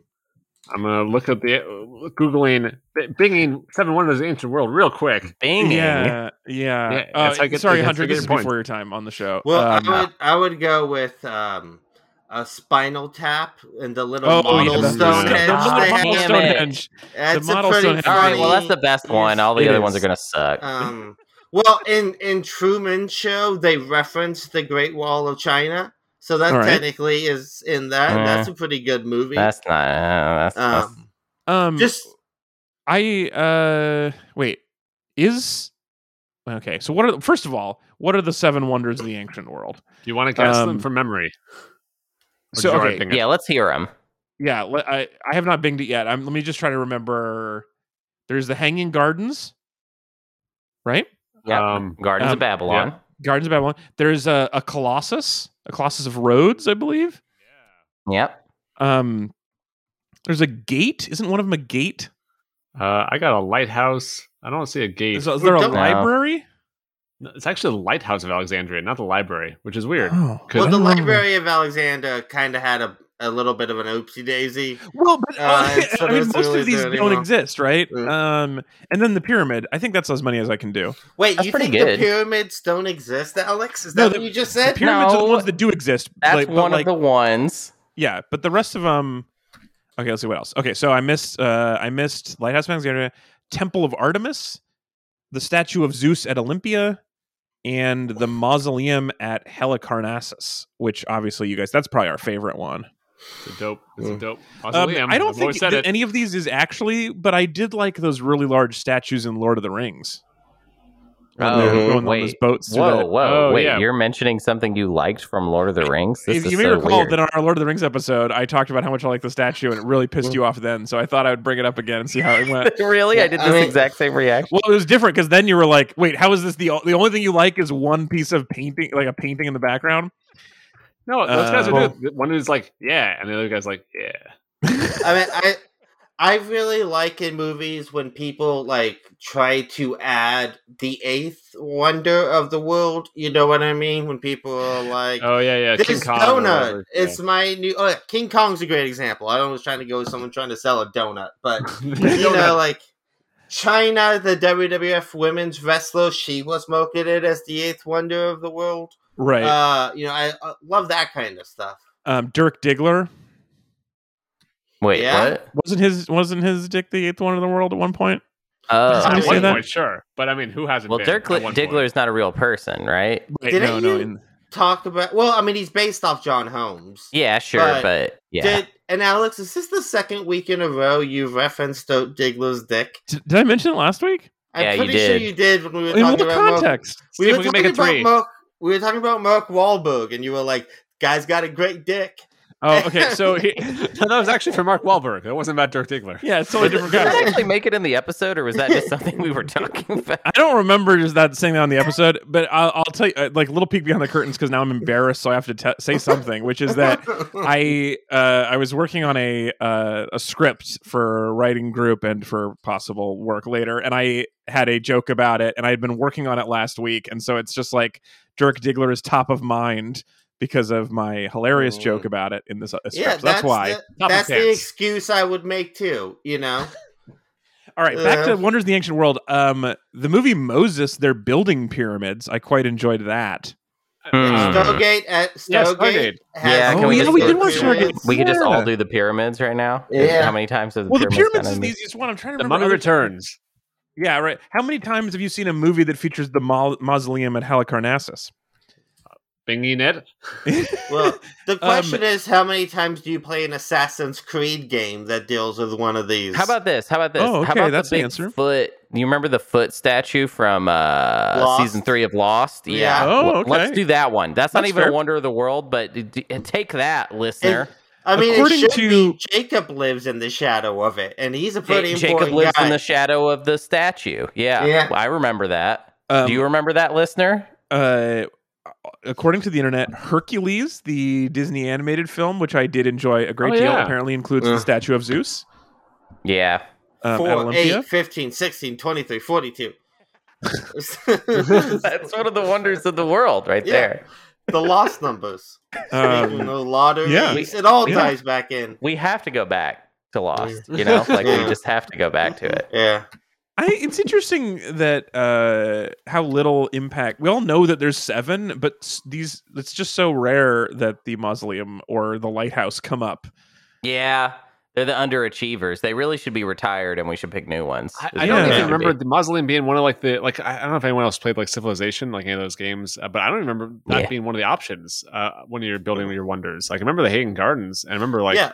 Yeah, Yeah. Hanging Gardens gets You're- mentioned a lot. You're telling me we could kick Pluto out of being a planet, but we can't fucking deal with the lighthouse of Alexandria? Oh man, Like- I love this idea that uh, oh, you know what? They've changed it. Six wonders of the ancient world. People hate that lighthouse now. It's not quite a wonder. It got demoted. They That's found some funny. old tweets and We- that we found lighthouse's out- thing. Yeah, they right. had to really cancel it. We did some science, and we found out it actually doesn't qualify as a wonder. Yeah, with, yeah, with right, science. exactly. yeah, it's like a flashlight that's big. It's not it's not a big deal. We it we turns out we did a new test that turned out it's just a big flashlight. we flashlight. blindfold a hundred people a year and bring them out to it, and see how many people go whoa when they see Yeah. it. Not And enough if those people don't do say woes anymore. yeah, Yeah. yeah, we did a study. Zero out of one Keanu Reeves says whoa, so that should say Yeah. something. That's pretty So, messed up. uh, do you guys have a guess as to what the wonders of the modern world are or should be? Well, there's Uh, the What's Great all Wall. different. Keanu Yeah, Reeves. Great Wall. Dirk Diggler's dick. Yep. Uh, His Dirk, the big Dirk. The Uh, big Dirk. The Eiffel Tower is that one of them? No, but I like that Time answer. to That's go. It's got to be time to go, right? great. Time to go, pen. Yeah, that's a good one. Um, also on this list, I mean, I'm, this is just Oh, wonders of the world um, net, so it could be anything. But Uh, Talking Heads stop making sense. The film Yeah. thing. That's a Yeah. natural wonder of Yep. the world. Yep. One of the greatest pieces of art ever made. Certainly, you know, belongs up there. So also on this list, Christ the Redeemer in uh, Rio de Janeiro. He Oh, yeah, redeems a that's lot of stuff. uh, Well, on him. y- yeah, I like it. It looks like he's about to do a trust fall. I like that about him. well, have you Yeah. heard that they're building a second bigger statue within eyesight of the big Jesus statue? Or at least that's No. what someone recommended. Somebody said, I, I want a bigger Jesus statue, and is commissioning Huh. that. So there's gonna be no kidding. Jesus. There's like a yeah, it's like world's tallest building competition. Oh yeah, he's gonna have like a blimp dock on top. There's of the the world's tallest Jesus. Oh my god, it already has a head and arms. This is this is happening right now. Is it Yeah. Christ the re-redeemer or the I, this is redeemer? answer. Or he he should just be the Deemer, and then the other one's the Redeemer. Redeemest? Christ the um, Deemer. He's called Christ the Protector. Oh, Yeah, he's Nice. making sure no one. People kept coming and trying to start shit with the other Jesus, so they Christ don't the attack him. Protector. I got you, It was- Jesus. Don't worry. He's got It's like a like when they gun. brought in Di- when they brought in Step off. Diesel to be uh, Kevin uh, Kevin Smith's uh, not Kevin, Shawn Michaels bodyguard. I want more of these though. More Christ. I want like So- maybe, like Christ the hype man. Yeah. Well, want, you like- might be well, you might be in luck, Ezra, because it turns out Christ the Protector at 43 meters tall is only the world's third tallest Jesus. Whoa. First one, you- Dirk, Dirk Diggler. Christ the Diggler. Christ the Diggler. Oh, that's good. That's very funny. you Uh, got me. Um, I'm sure that good. is exactly what Flash was hoping this I'm so- conversation would be. Yeah. Instant instant cancellation. I think there's no no way we're getting to a second week from Flash. But no, seriously, Alex, this is why we shouldn't apologize. Because if we apologize for whatever you did last week, I'm just gonna assume it was you. Uh, then we're gonna have to apologize for what we did this week. Then it's a lady who ate a fly situation. You know what okay, I'm so saying? first of all, it wasn't me. It was one of you two, and I don't remember which one. But second of all, before we get to that apology, One of you kids have some explaining to do.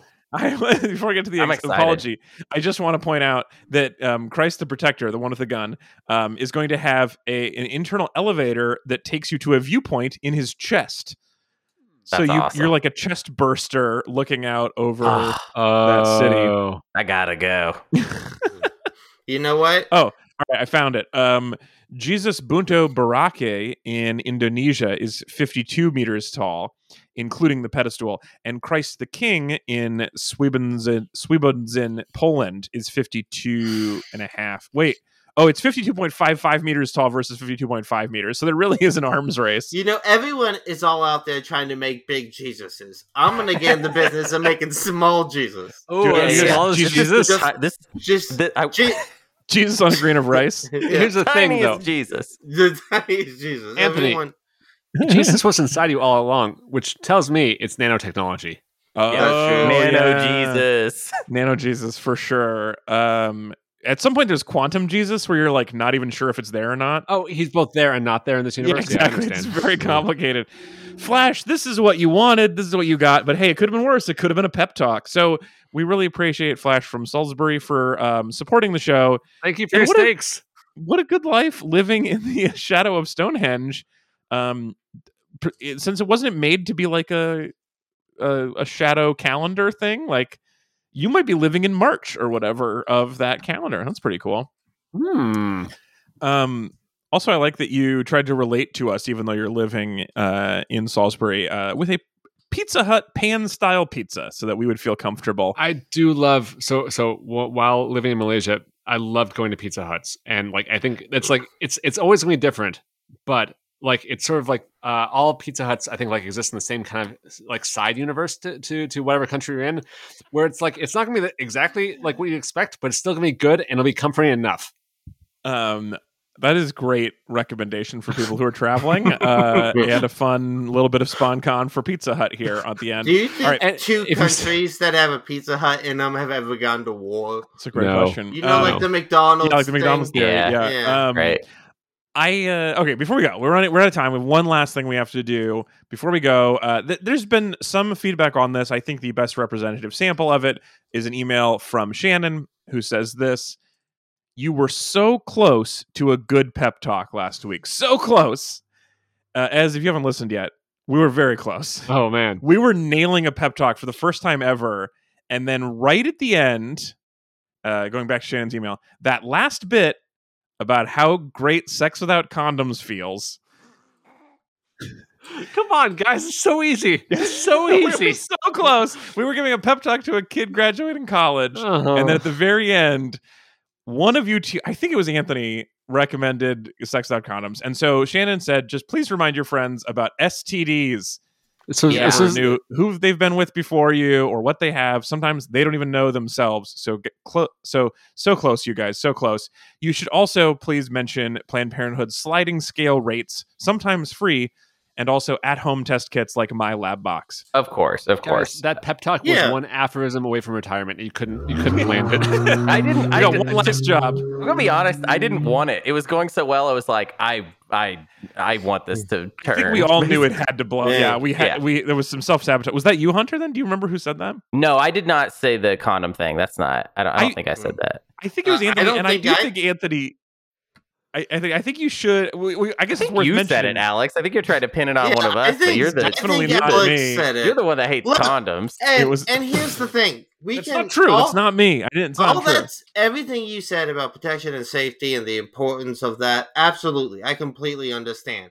But I, I thought we were all like adults here who obviously knew that. But that doesn't change the fact that like No, condoms suck. don't do Like, it you should, again. like- no, Look, you should use them, but like this is the worst apology. Well, Hey, you know what? I just want to say for the record, like, yeah, practice safe sex, whatever, whatever. But uh, like, I don't gotta be happy while I'm Hey, No, doing it. Look, if you here's the only thing that's important. One thing that's very important for people at home to understand is that Anthony has been with his wife since they were high school students. It's a slightly different situation. right, yeah. wait, well, wait, you said high school students. Do you mean like classmates, or did you mean like one was a teacher? They were definitely classmates. Well, why did you say classmates then? Yeah, I- Alex, since they were in high school, this is not a weird thing to say. were, okay, uh, yeah. before this goes any further and you guys try to ruin again, I would all, Shannon also continue. I think it's an important thing. Also, that bit about reversible vasectomy, I am not sure that that's true either. Uh, what you'll probably end up doing is telling people to consult with their doctors before doing any kind of procedure, No, consult with me. Okay, I've got this. And also suggest people go to bedsider.org for more information about contraceptive and practicing safe sex. I could not agree more. I Yeah. it, the, the, I do think some people at home might not realize that at least Anthony and I both, and Ezra too, in fact, uh, we all skipped uh, this concern about STDs by being not very popular. Yeah. So And and meanwhile, I did get an STD. So right, you do a bit all the time about getting checked. I love this bit. yeah, You do. Uh, you Hunter does this bit in stand up where he tells people they should get checked, and then sometimes he points at one person and says, "Just you." it's a great bit. Um, yeah. So this really is. Uh, seems like this is mostly a Hun- Hunter. This is up to you. This is all in your court now. Well, I just want to say for the record, like, I want to strike some sort of balance here of not discriminating against people that may have gotten an STD. you know what. I mean? Like, yeah. also, like, if you did, like, that's cool, and you can come to the party with me and all You the should- other right, and dirty just folk. everyone else at that party should be wearing condoms in case Yeah, they get near you. I, I Definitely. do love love. I don't. the I don't mean during sex. I mean just if they're around. If you. they're around, yeah, I always wear a condom me. if you're nearby. Yeah, yeah, yeah, I- totally. I, you do got love the idea of somebody who's going to listen to a podcast and then go get a vasectomy somehow without talking to a doctor oh, or consulting a professional. Like, I don't know if that's, I don't think it's the type of thing you can just walk in and be like, nope. I have been informed by assholes on the internet. Wait, no, no, no, no but sir, but sir, I'm sorry. You you might, you might not understand. It was a movie podcast. yeah, yeah. I don't think that's how. I think it's a type of thing that like some I's got to get dotted, some T's got to get crossed. I you just know? don't want to be part of a show that is uh, somehow even briefly anti-condom propaganda. Yeah, Uh, that's they fair. are That's fair. pretty amazing. And I will even say, I think that people talking about the difference are exaggerating. I think they're mostly fucking babies, and they should shut up and just live like adults and, and do not this make right. fucking babies. Yes, exactly. Thank you. Um, Thank you. Can I can I say Can we move away from this? Because I just Yeah, like want to so- just like smack the mic off the table type of moment. So Yes, we're moving away. This is it. The, the Anthony's apology is complete. guys? Real Wait, quick, Fuck, this was you who said it. I this You were the no one way. talking Not me. all said it, about dude. You kids. I was said it. trying to listen back and figure out which of you said it, and then the we had to start the podcast, so I didn't actually get a chance to listen. But it was Yeah. definitely not me. I've That's got the exactly- perfect segue. it's Yes. probably me, and I forgot. Let's be real. I think that's what happened. In my head, it's Anthony, but it could have been you. It could have been you. As the only person on this podcast who's ever gone on dates uh, with somebody they're not currently married to, um, I think it is more likely to be you that you've thought about it. Yeah, that's fair. Do you, That's does fair. anyone, Yeah. anyone want to know what's on the Pizza Hut menu in the UK? Yes. Yes. Thank you. All right. So there's a buffet. I don't know why it's called a buffet, but it is. Kids, if they want to, for a drink, they can get unlimited squash. There's a fruit shoot with two O's. You can No, have there is- Yorkshire tea. Um, What? No. there's um, there's a Wait, veggie. kids get unlimited squash? What are you talking about? Dang. It's a drink. Uh, Flash right in. Tell us what this means. We don't understand it. Um, if you're only in Scotland and a few other huts, you can get something called Irn-Bru, B R U. Um, there's also yeah, um, the UK lost those with Brexit. They couldn't figure out a way to tax them properly, so you can only get them in Scotland Oh now. man, this is Real havoc. sad. you can get Meat Feast and Meat Feast hot. Um, no, these are not real. you, you have you are falling for some sort of trick where a Scottish people Yeah, made a website for Americans to believe they're like, don't Yeah, believe anything. not- They think kids get free squash. there's a mini corn on the cob. Uh, there's a virtuous veg. You can get a veggie pepperoni feast. No, Um, you cannot get a pepperoni. I'm on the website right now. I'm not finding any of this stuff. Oh, they have Are chicken and UK chorizo It's- pizza. That sounds delicious. This is UK. This is UK. If that I'm looking matters. at the. UK one. Here. Anthony, are you trying to start a rap? Is that what you're doing? Uh. you gotta at least wrap us out. I'm not Yeah, come rapping on, you rap out. us Stop with the out. clicking. Piragua. Piragua. That's one. That's one that gets stuck in your head. Yes. Okay, so In the to be, heights. to be clear, pepperoni is their um, vegetable-based pepperoni substitute, which rules sorry, that they have that. can you Yeah. repeat that in a rhyme for me, please? Yeah. I really am good at this, which is why I'm not going to do Oh, it. yeah, well, is just like- give it to us. say- Like, you always say that, but I've never heard you do it. So I am not going to, but uh, they have an ice cream bar at this Mm. Pizza Hut. and That's pretty fun. Um, all right, well, I have to go. I am going to have a Yorkshire tea. It really does say unlimited squash and fruit shoot. This Add sounds. your own magic with delicious bits and bobs for your ice cream. So you get bips and bobs. All right, all right. Well, this is still probably a joke, but that is going to have to be, as they say, that. Thank you so much, everybody, for joining us. We will be back again next week with the second half of our Back in Theaters episode. Next week, we're going into space in our cars.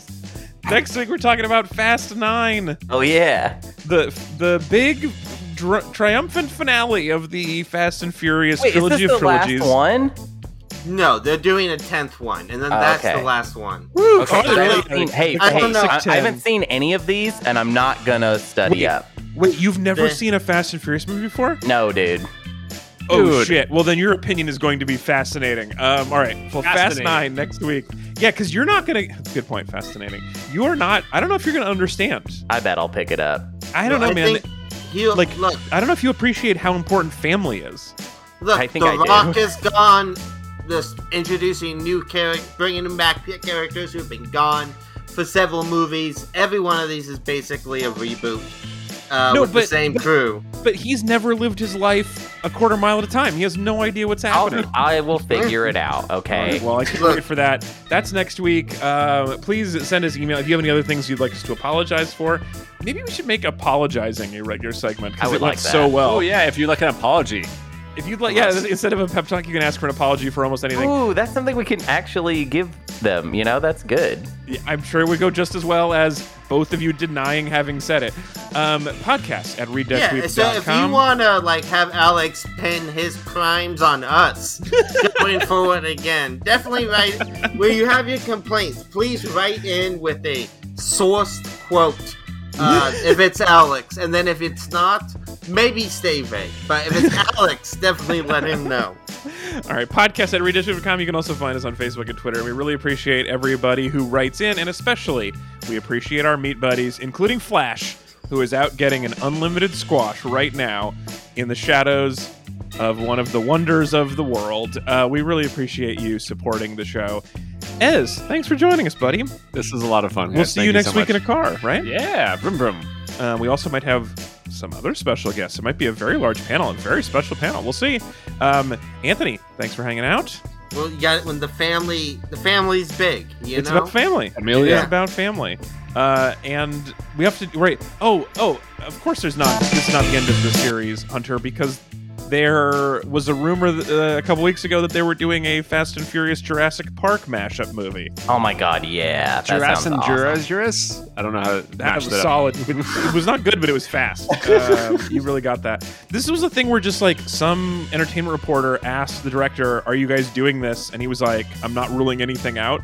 And then the story was maybe they're doing it. It's clear just somebody made it up, but it was an excellent move to not deny it. And Universal is like we have nothing else. We own Jurassic Park Yeah. and Fast and Furious and the And Minions. Minions. Yeah, can the we Minions. fit all three of them in Right. one thing? Ooh, the question yeah. is, do the dinosaurs drive cars or does Dom drive a dinosaur? It's a tough thing to decide. Both? They, Why they race, both? yeah. Yeah. Maybe both, yeah. Um, all right, and then thanks, Hunter. Good, good chat, ha- chatting with you. Thanks for hanging out. All right, we'll talk to everybody next week. Goodbye. Bye.